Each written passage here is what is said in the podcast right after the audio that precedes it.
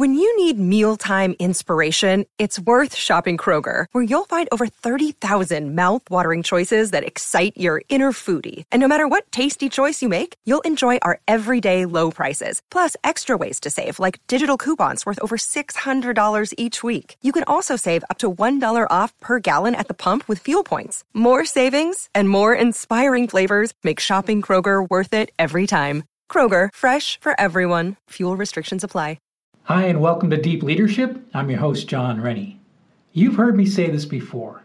If you want to be a great leader, you need to get out of your bubble and go to where your people are. My guest today knows this very well. Brian Brown is a submarine qualified chief warrant officer in the U.S. Navy. He knows that if you want to understand what's really happening on a submarine, you talk to a sailor, not the captain. Brian is making a positive impact in the lives of sailors, and I'm excited to get his take on how to be a more effective leader. So, are you ready to dive in? Let's get started.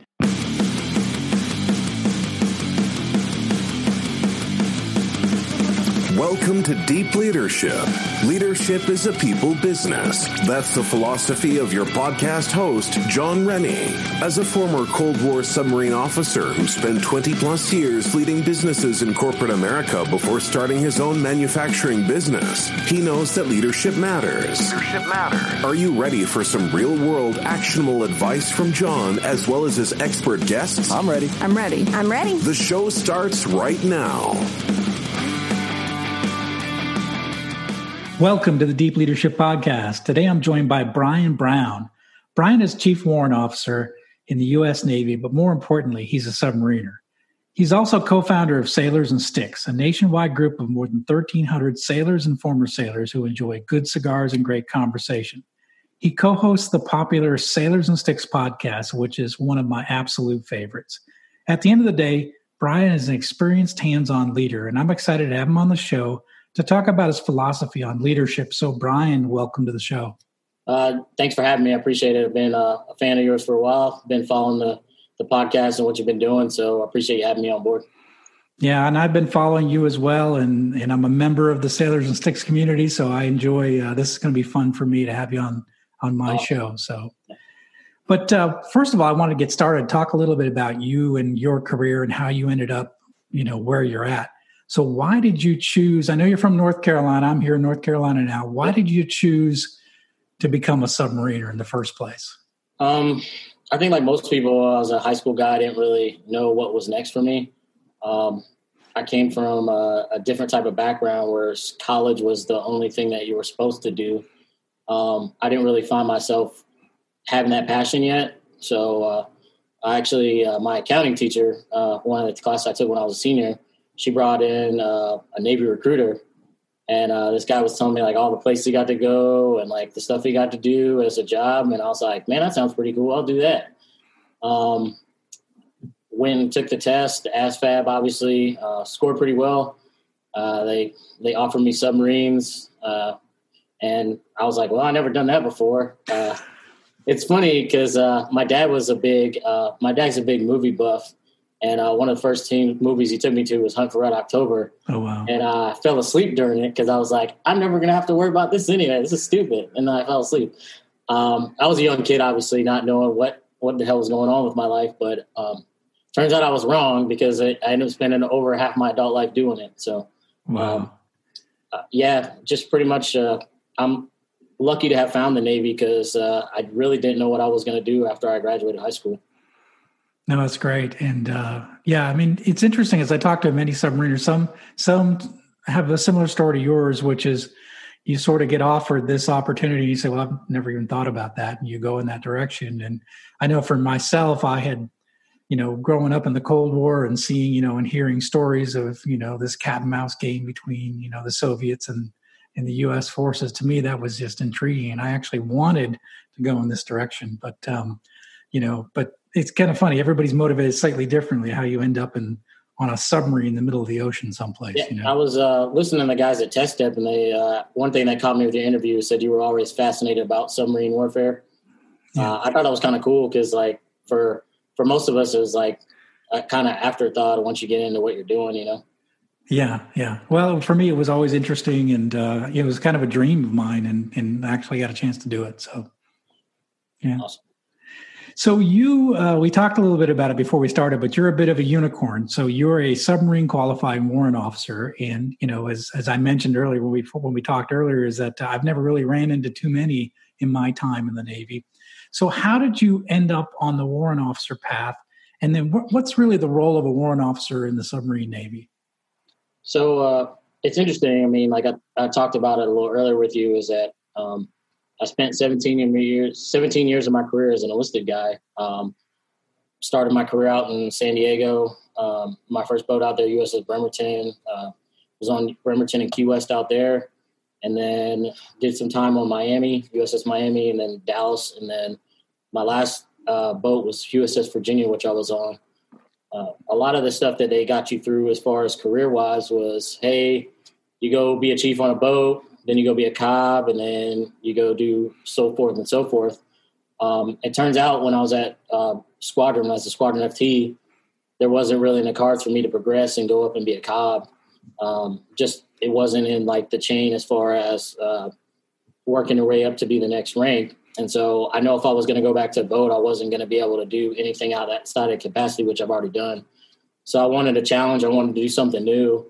Uh, my buddy Josh Razor, who's also a submarine ordnance officer, uh, actually put me on the program, and him and I talked about it. And uh, I applied, um, and then when I got picked up, that was that took me off on another career path. Oh, that's great. So you know, and, and, we can't talk about too much what you do, but uh, yeah, yeah. You, you basically support the support the, the boats with respect to weapon systems or weapons, actually, right? Yeah. So weapons handling, inspections, uh, anything that we do for certification, we do uh, when they do before they deploy. We'll do certifications and things like that. So that was my job leading up to this point. Uh, one of the things that uh, the community is is the reason why you don't see too many of us. There's only like 23 of us in the Navy. Oh wow! So that's why you haven't ran into many of them. I mean, so you, truly them, are a unicorn. Yeah, yeah, exactly. so. so. they're not. There's not many of us at all. We all know each other. Um, it's a small community. Uh, so when you definitely see a warrant officer, it's probably uh, it's a definitely rare thing because we're not all over the place. Right, right. Yeah. Well, like I said, I never really ran into. I, am trying to think at squadron if I did, but I don't really even remember. So, yeah. but uh, so let's let's talk a little bit about leadership. And um, you know, I, I, I get a feel feel for what kind of leader you are based on some of your posts and some of the, the things you put on social media. But one thing really stood out, and actually it turned out it was actually Veterans Day. I look back at it. Um, you you put a you put a post on there, and it was a conversation or something that someone had had, had written to you from one of the sailors that uh, at, at one point worked for you, and I, I thought it was really powerful. And this is I'm going to kind of read what he says. He said that you taught him a lot about, and, and I'll quote him here leadership, ownership, and that leadership isn't isn't just about being a hard ass and barking orders, but putting work into developing your men as better leaders and people inside and outside of the workplace. That was really powerful because I think when when I talk why I have this podcast, why I write what I write my books, why I do what I do is I want to make a world with better bosses, and that to me is the sign, sign of a better boss. Trying to make you know instead of being hard ass barking orders, you're actually trying to make people better. And um, that was really powerful. How did you feel when you saw that write up? I know you had put some things out there. And, um, uh, it meant a lot to me because uh, a lot of my sailors that aren't even out anymore or that aren't even in anymore, sorry, uh, they still reach out to me and they tell me like, "Hey, I appreciate you doing these things, being involved in my career, whether regardless whether I'm still in the Navy or not." That you that I know that you actually cared about me and it wasn't like a front that you weren't trying to be a fake leader like oh I give I, I give a fuck about your career just because you're in no I want those guys to be successful whether they're in or they're out of the Navy like that's that's my job is to make them better people than they are when they left you know um, yeah, and what I what I got from that post also is he said, you know, when you first he was a junior sailor when you first met you, I think you were probably a chief at the time. Yep. And um, you know, he said something like, you know, you didn't come around and just start barking orders and tell him what to do. You actually got to know him. You guys talked about music. You talked about where he was from. You got to know a person. and that's you know i think that's missing a lot in leadership people say well I, you know my rank i'm a, I'm a chief and you're i don't know what he was at the time maybe uh, you know E3 i think at the time at the thing at the time we were talking it was like e5 yeah so but then you know you didn't you, you could easily pull rank in the navy right say well you know i'm i'm a chief you do what i say but instead you got to know him so this guy was a cs uh, the guy who we're talking about uh, he lives in tennessee right now we still talk uh, very smart kid right so like the common misconception about CSs is that they're not smart. This guy has a mechanical engineering degree. Mm. Like he's a he's a brilliant guy. So uh, very smart kid. Um, actually got out the Navy, but we still talk. I talked to him last week actually before I've been traveling. So I just I, I recently touched base with him. Uh, he's doing real well, doing real well for himself, and um, I mean we still have a friendship to, that continues to this day. And that was over about ten years, almost ten years ago now. Wow, Wow. So obviously you you know I talk a lot about leadership making uh, making impact on lives, right? It's a that pebble that drops in the water and the impact that you have is wide and, and you can be a you know, your your impact can be positive or it can be negative, right? And we've all had bosses that you know have been quite you know negative in our lives. Um, how how would you you know if you were to define your leadership style, well, how would you describe it? Um, I would say like I, I get involved. Um, one thing that hit me when you talked about your uh, leadership and what you in, experienced was uh, the situation you were in, and you said that guy was using that thing for a mallet and he like worn it down, right? And I, I think a lot of us, I, I think a lot of people should listen to that because I think a lot of us miss the mark. Is when we're not down on the um, actual deck plate, seeing how things go, right? We miss a lot of stuff that uh, people are just like, oh, it gets done, or this is too busy. We just we just overlook this, right? Uh, but once once you're actually there, eyes on target, right?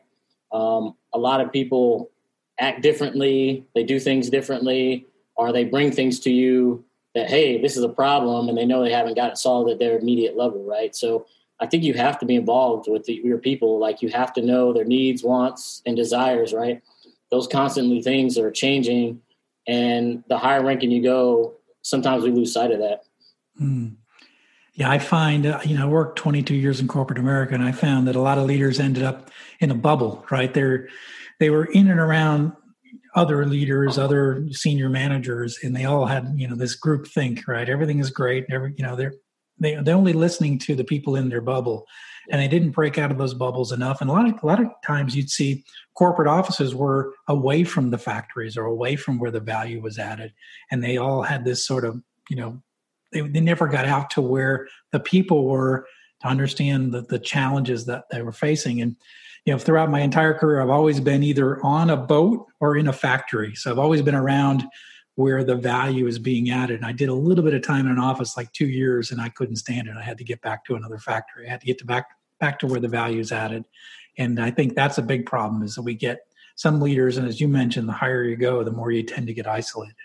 You brought it up. Uh, one of the things that I, when I listened to your uh, podcast too, as well, is they were talking about um, just like be, being surrounded by yes men and how like people will always tell you what you want to hear and you need people like that are gonna i mean i'm constantly known as bucking the system kind of guy man. I'm not i mean if you look at me i'm fully tattooed in the wardroom like i'm not one of those guys who's gonna be quiet. And uh, i feel like sometimes you have to be that guy because everybody's telling the boss what he wants to hear but not always the truth right? Um, mm. sometimes it goes from this thing is not effective at all. And by the time it gets to the head guy, it's like, oh, well, it works sometimes, but the guys are okay with it.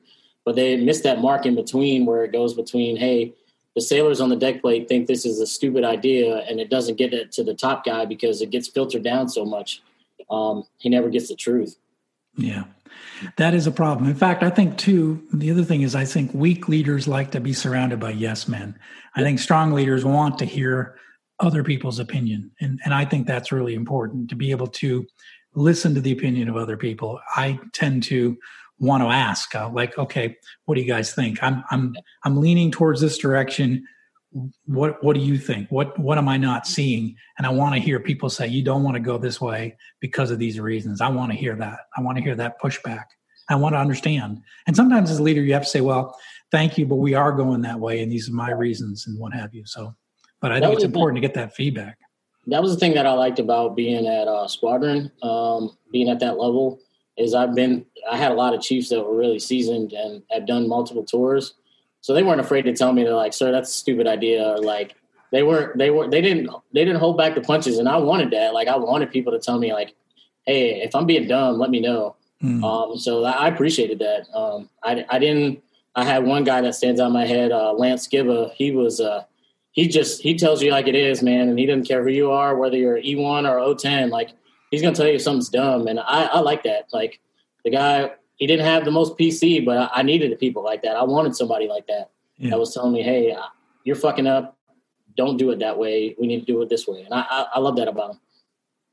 Yeah, that's good. But you got to be strong to be able to take that kind of feedback, yeah. and and I think that. Um, what I've saw, in, at least in corporate America, is that sort of the weak leaders couldn't handle it. They didn't like people telling them the truth. They wanted them to just say what they wanted them to yeah. say. So, so you mentioned a couple times. I really like this terminology. What do you mean by when you say deck plate? And uh, and I've heard the term used, deck plate leadership. What in your mind? What does that mean? Yeah, so it gets overused in the Navy, as we always tend to overuse a lot of things. Um, but if you get to the root of the word, like the root of the words is like you have to be on there, be involved.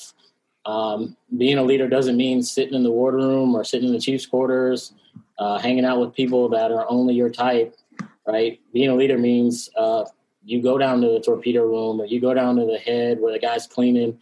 You go do the stuff that they don't expect you to do, but you get involved with what they're going on. And like, I mean, for all you know, that problem sailor on board your boat's probably having issues with his family, and that's why he's acting out the way he is. But you might not know that if you don't leave your bubble, right? Mm-hmm. You sit in a you sit in your bubble where everybody's like you and you get along with them, and you don't go find out what's going on in the ship. You're never going to be that intrusive leadership we're trying to get to. Yeah, I agree. Yeah. I was the guy that would sneak out uh, during field day and actually clean, help clean in the back.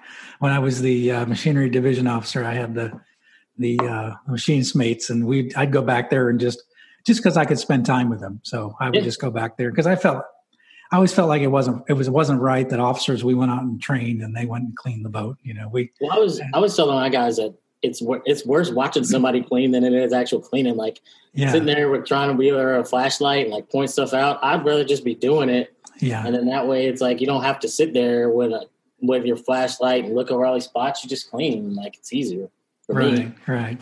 Although I did have fun trying to find people sleeping during field. Oh yeah. yeah, that's what helps being enlisted because you know all the sleeping spots. So I just find them all because I knew where I used to hide. Right, right. I don't know if he's out there somewhere, but Petty Officer McKinney, he was great at finding the hiding spots. So I always, I'd always find him. So, so you you um you have on your social uh, your links, and I've heard you mention it too, and and a lot of people that talk to you on your podcast they sometimes call you the people's warrant and i love that. And uh, what do you, what do you mean by that when by that title? Uh, so i'm a i'm a wrestling fan uh, wwe guy so uh, people's champ obviously uh, going by the rock but i love it anyway. But uh, I, I, think that thing is I, I tend to look out um, for the guys when we talk about maintenance or anything that they're trying to do. When i'm on the ship you often see me in crew's mess eating with them, hanging out with those guys, finding out what's going on in the ship. Because if you want to find out the tone of the ship, it's not talking to the CO, it's not talking to XO. Go find that E5 that's on board the boat, that guy, the normal everyday guy that's doing the job, and he'll tell you exactly what's going on in that ship. Um, everybody else is trying to paint you these rose-colored glasses that you can look on board with, but you find that tempo about, hey, are the guys on crew's mess? Are they having a good time? Do they like being there, or is everybody just going to rack, going to sleep because they hate the place? Mm. That's kind of the where you get the tempo of the ship and find out exactly what's happening. Um, I'm not a big fan of uh, hanging out in spaces that everybody's like me. I want to get in touch with those the the sailors that are actually doing the work and putting that effort in all the time. Mm, I love it.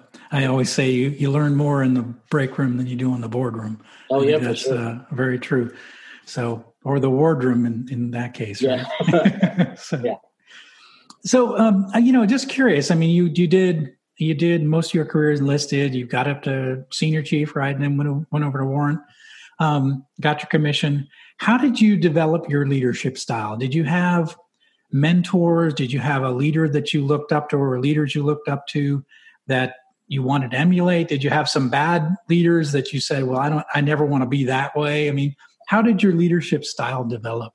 Um, I'd never say the most instrumental person probably being involved in my transition to the wardroom.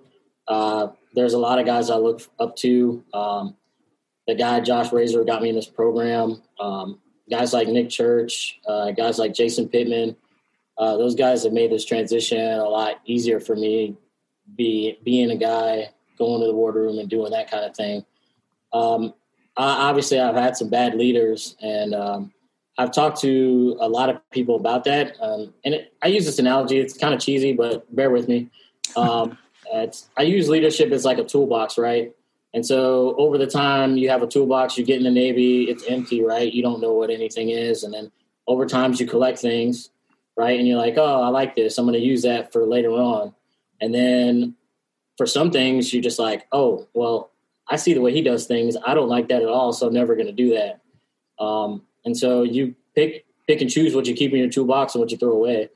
Um, those are a lot of things that I've experienced in being in the Navy 20 years plus now I've been able to do that for a long period of time. So that's been been able to help me. You know, oh, it's fantastic. Yeah. yeah, I've seen a lot of leaders. I open up their toolbox and all there is is a hammer. So. Right. Exactly. Yeah. so. And, uh, yeah, and that's bad too because I mean I'm not a yeller. I'm not a screamer. Um, I probably count on maybe one or two hands the times I've had to yell yell at people. Uh, Captain Pittman likes to say it's a standard setting event. You know, um, sometimes you got to do that, but it, usually, if it's somebody like that or you're yelling, then they're like, "Damn, you pissed him off. He never yells." Like then they know mm-hmm. it's like it's serious, right? Um, sometimes you got to use a disappointed dad talk. I mean, it's all it all depends on what you're what you're dealing with, you know. We'll be right back after a quick word from our sponsors. Is your boss a jerk? I understand you're in the hospital, but I'm going to need you to come in today. Do they lack any ability to actually lead people? Oh, it's fine. I'll, I'll just find somebody else that can do it, okay? John is offering a new service just for you. For only $10, he will anonymously mail a copy of his best selling book, I Have the Watch, to your boss with a personal note. Go to IHaveTheWatch.com and enter the discount code BOSS at checkout. Deep Leadership is brought to you by my friends at the Bottom Gun Coffee Company. Bottom Gun is owned and operated by U.S. submarine veterans, and no one knows coffee better than the men and women who serve long hours keeping watch under the sea. Bottom Gun Coffee Company has a variety of coffee blends designed to keep you moving. From Ahab's Revenge extremely strong coffee to their morning blend, Bottom Gun purchases only premium certified organic coffee beans from all over the world to create the finest tasting coffee you will ever experience. It's what I drink every day. Bottom Gun is offering a discount to the listeners of Deep Leadership. Go to bottomguncoffeecompany.com and enter the discount code DEEP at checkout. Bottom Gun Coffee, the taste that's qualified.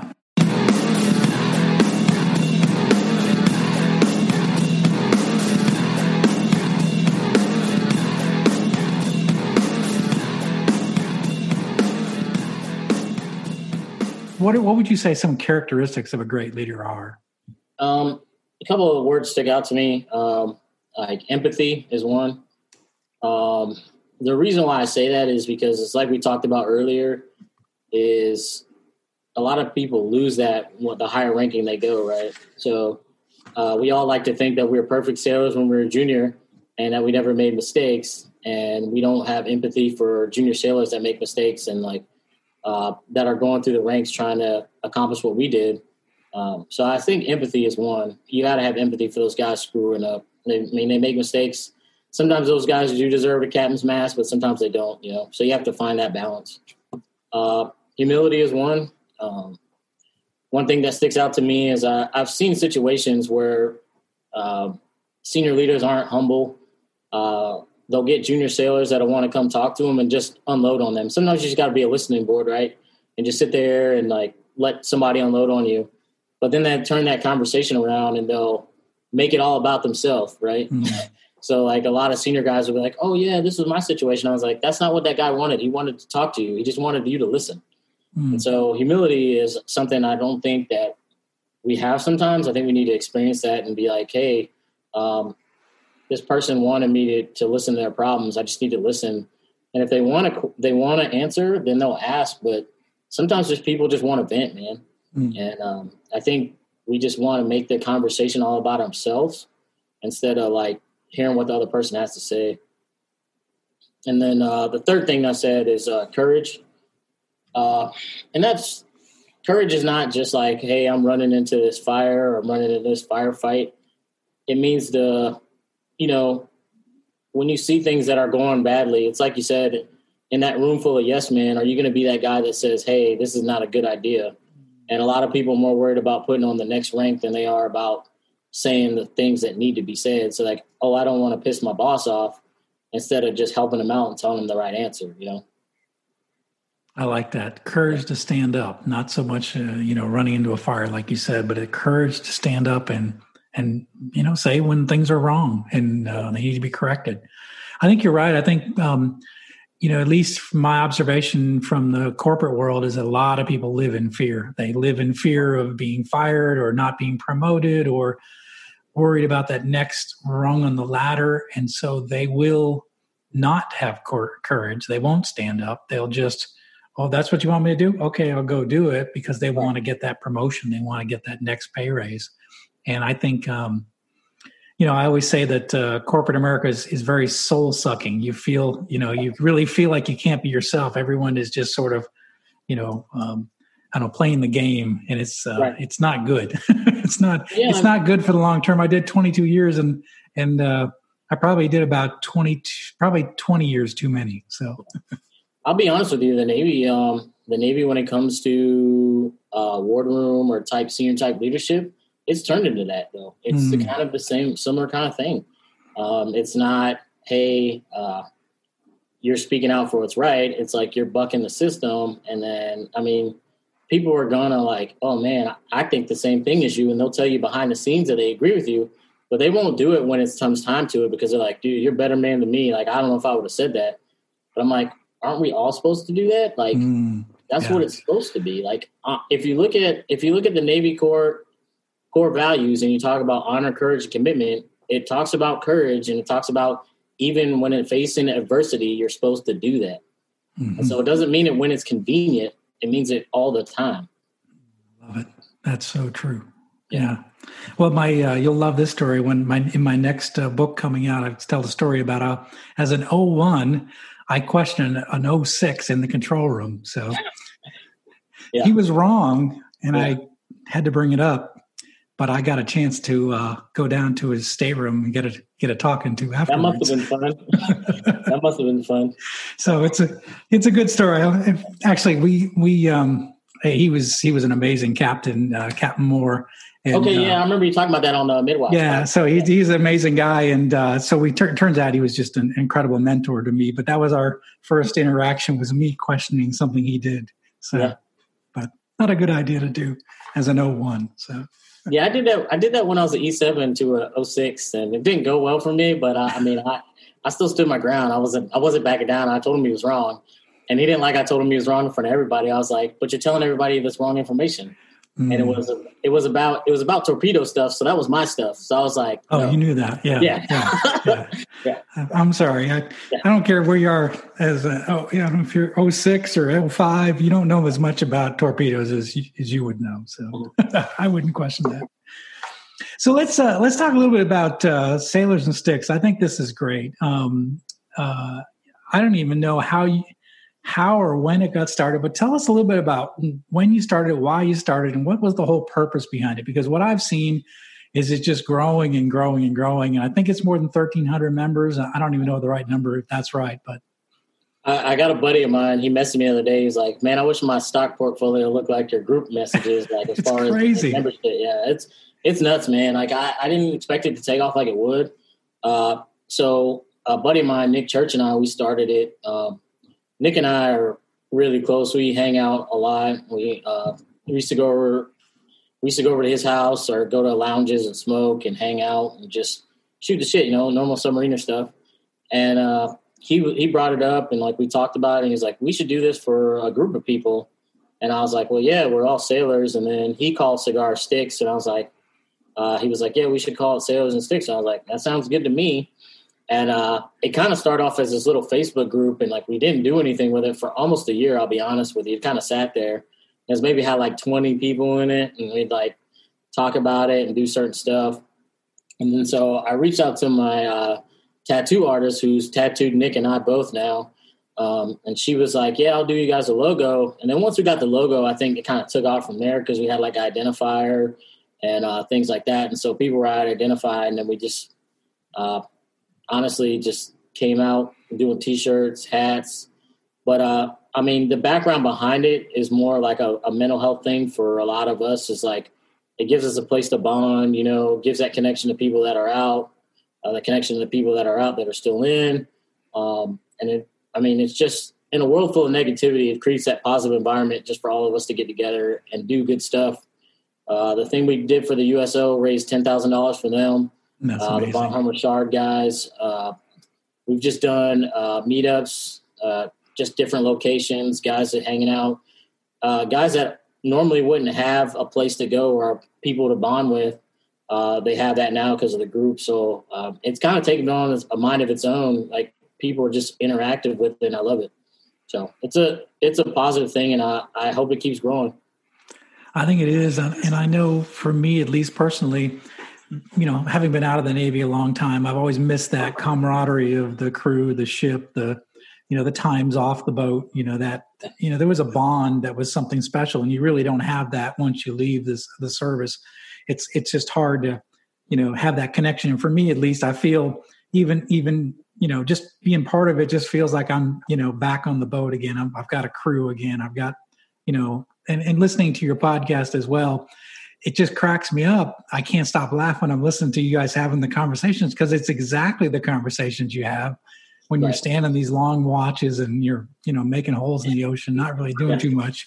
Yeah. And everything, you know, there's no, there's no limit to where the conversation goes. And that's no, I mean, and that's the best thing about it is, uh, and in that group, I don't remember what the what's the game called? Uh, Six Degrees of Kevin Bacon or Five Degrees? Right, right, right. Whatever that game is called. Like this group is like that. It's like, oh, you know this guy, I know this guy, and so like we've connected so many people that haven't talked to each other in years, and they're like, oh, I didn't know you remember this group, or like somebody messaged me because they were smoking and grotting in the smoke pit, and some guy had a Sailors and Sticks like patch on, and they were like, oh, you know that guy, and then like it's just it's just really connected a lot of people that have lost touch with each other. So I love that kind of stuff, man. That stuff brings yeah. that stuff brings like a warming to my heart, it, even though it's cold.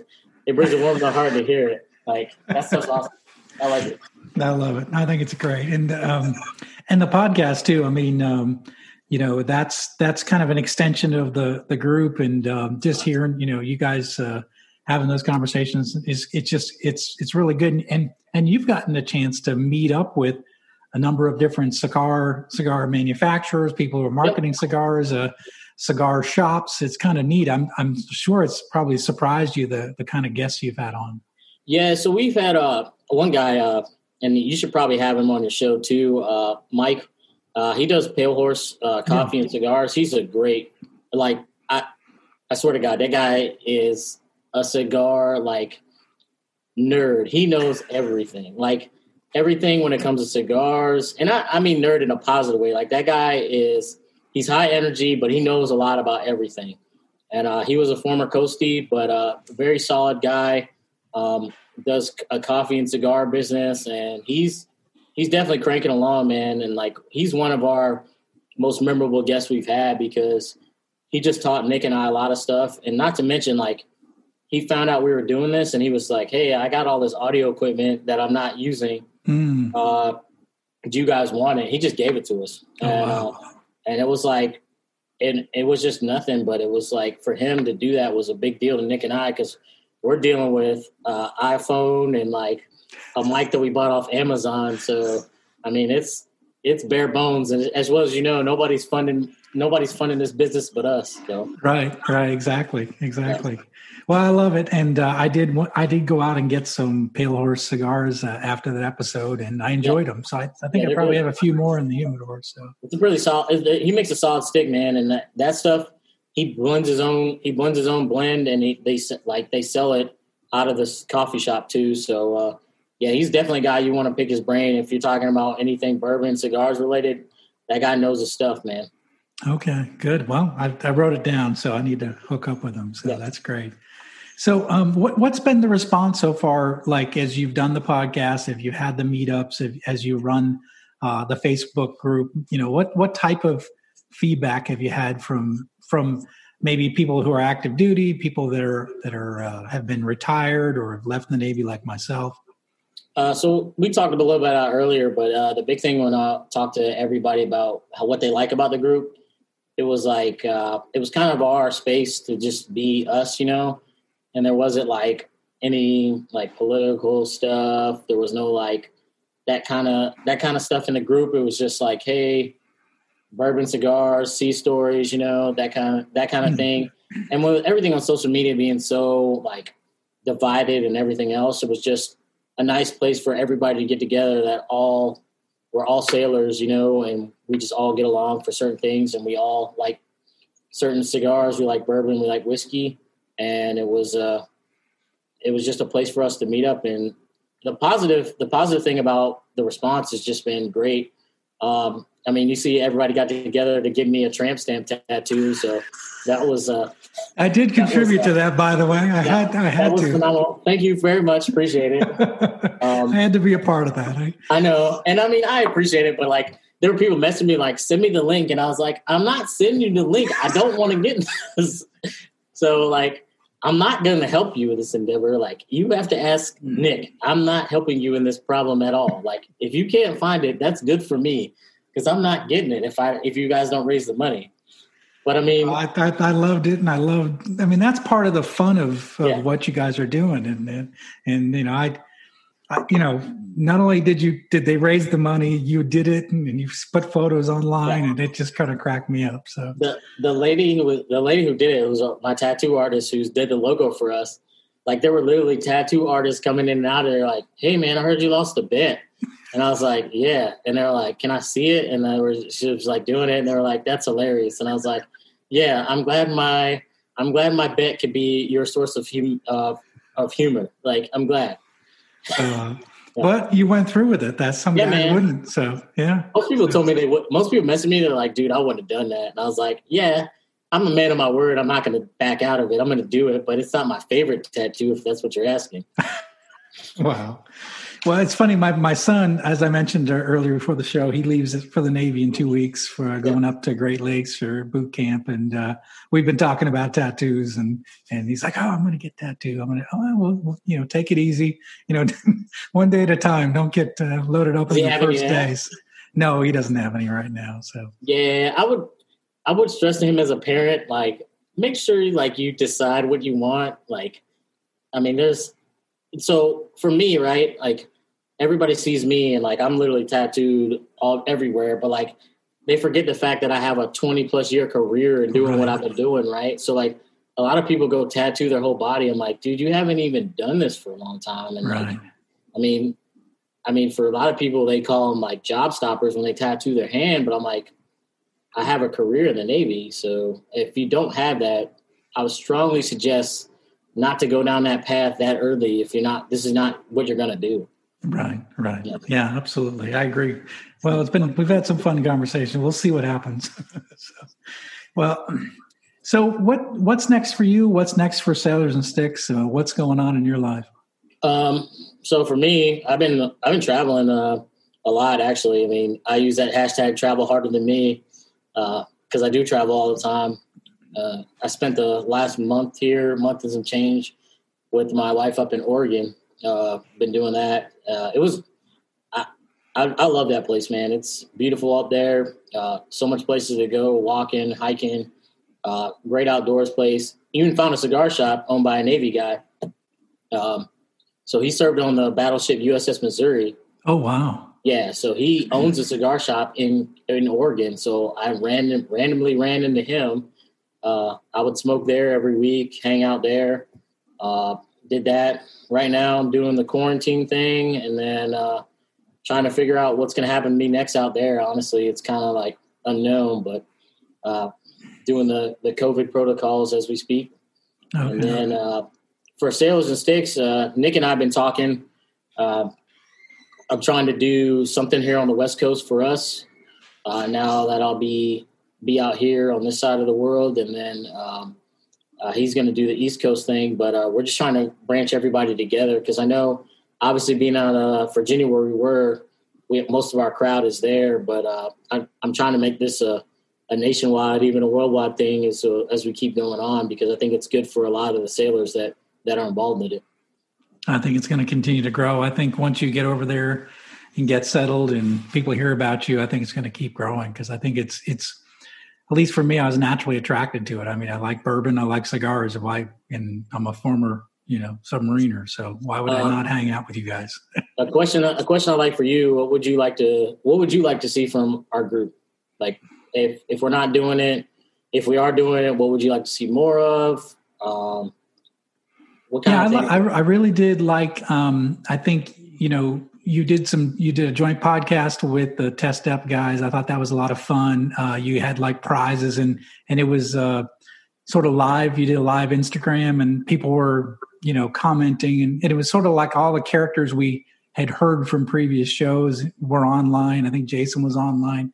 People were commenting. That was a lot of fun. I really felt like that you know i almost felt like i was part of that you know even though i was just really watching it i was i was on my back porch i had a bourbon and a cigar and i felt like i kind of was in the room with you guys so i think that those live events are kind of fun i mean not all the time but i thought that was really good yeah so i'm more of a by the seat of the pants guy and uh Nick was freaking out about that because he was like, "Are we sure we got this?" And I was like, "It's probably going to be fucked up, man." Like I was like, let's just wing it. We'll see what happens. he was like, I don't like that. And I was like, well, let's just do it, man. It's fine. And uh, he's like, you're always just so like, let's do it, whatever. And I was like, yeah, man, it's good. And like, so me and uh, me and Ellison were talking about it, and like, we figured it out, man. But I, I think people appreciate content regardless of whether it's perfect or not. Like, we made an effort. We tried. Are there some things that we could have done better? Yeah, the echo sucked. There were a bunch of shit that was fucked up. But you know what? Like we put something out, and the guys were like, "Hey, these guys are getting involved," and then they got they raised money for me to get a tramp stamp. So there was only. I think everything about that was was really yeah. good. I mean, yeah. those. I mean, I think keep keep the podcast going. I really enjoy that, but I think those live events occasionally are fun. Um, you know, for guys like me who are not really connected with that world, and we can just sit and have a have a cigar, have you know, drink some bourbon, listening to you guys kind of and, and, you know what? The, the number one podcast in America is not scripted. So right. I think that's okay. It's okay not no, to have a plan. So, yeah. Yeah, I mean, I, I, honestly I jotted down some notes from this, but like I don't want to be a scripted thing. I mean, sometimes you go off on sometimes you go off on tangents, and sometimes that makes the whole thing better. You know? Right. Right. Exactly. So. Yeah. But I just don't have Jamie to bring it up. When, yeah. just need a Jamie. Yeah. So. Well, very good. Um, this has been a lot of fun, Brian. I really appreciate you being on the show and sharing your your story, your wisdom, and I just encourage you to keep things up with the Sailors and Sticks. I really think it's great, and um, keep doing what you're doing. I think it's great to have to hear from someone who cares about people and you know getting down to that deck plate level and and really treating people with respect and and um, and, and and understand where you know the best ideas come from not not the wardroom but but but in the crew's mess and, and being with the people and, and uh, that E5, like you mentioned, really checking and, and, making sure you know the mood of what's happening. So really thought that was powerful stuff.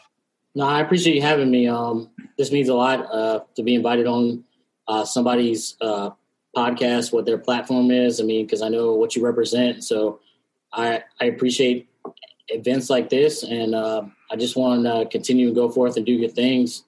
Uh, the Navy is a big evolving machine, and uh, I think a lot of people realize, like like you talked about, the impact that you make is big. Uh, if you continue to do that, whatever command or whatever place you show up to, it's always going to have an effect. But you have to realize your impact, and I think a lot of people don't realize their individual impact that they can do that. Yeah, that's true.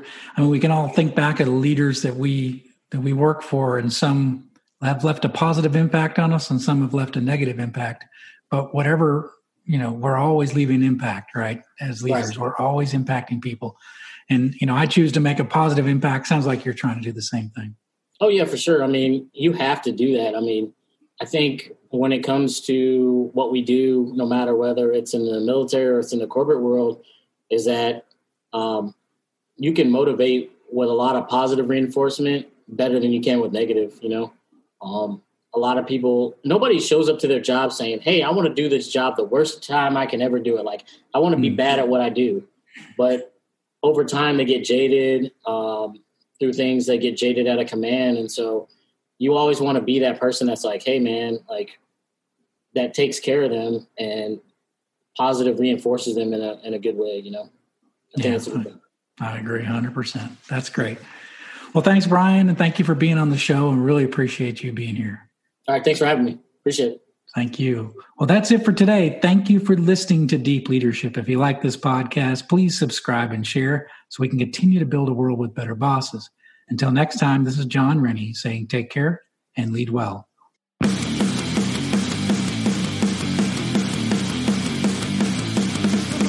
Thank you for listening to Deep Leadership. Thank you. Thank you. Thank you. Thank you. Thank you for all you do. We hope you enjoyed today's episode. For more information and updates, please visit our website at www.deepleadershippodcast.com or johnsrennie.com. Until next time, take care.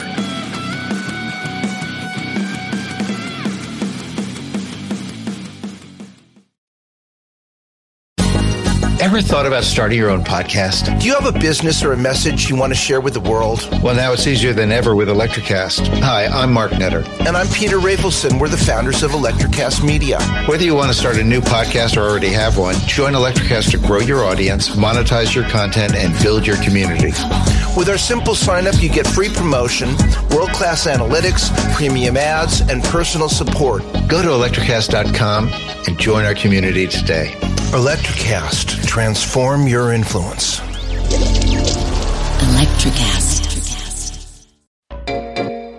Hey there, fabulous souls. I'm Stephanie Baklaan. And I'm Eden Alpert. And we're the hosts of the brand new podcast, Unapologetically Fab. Get ready to join us on an amazing and real journey as we dive into life after 40 and own it. We're all about changing the narrative, leaning into who you are and living a life by your own design. Join us as we embrace life unapologetically and redefine success. This is Unapologetically Fab, an Electrocast production. See you there.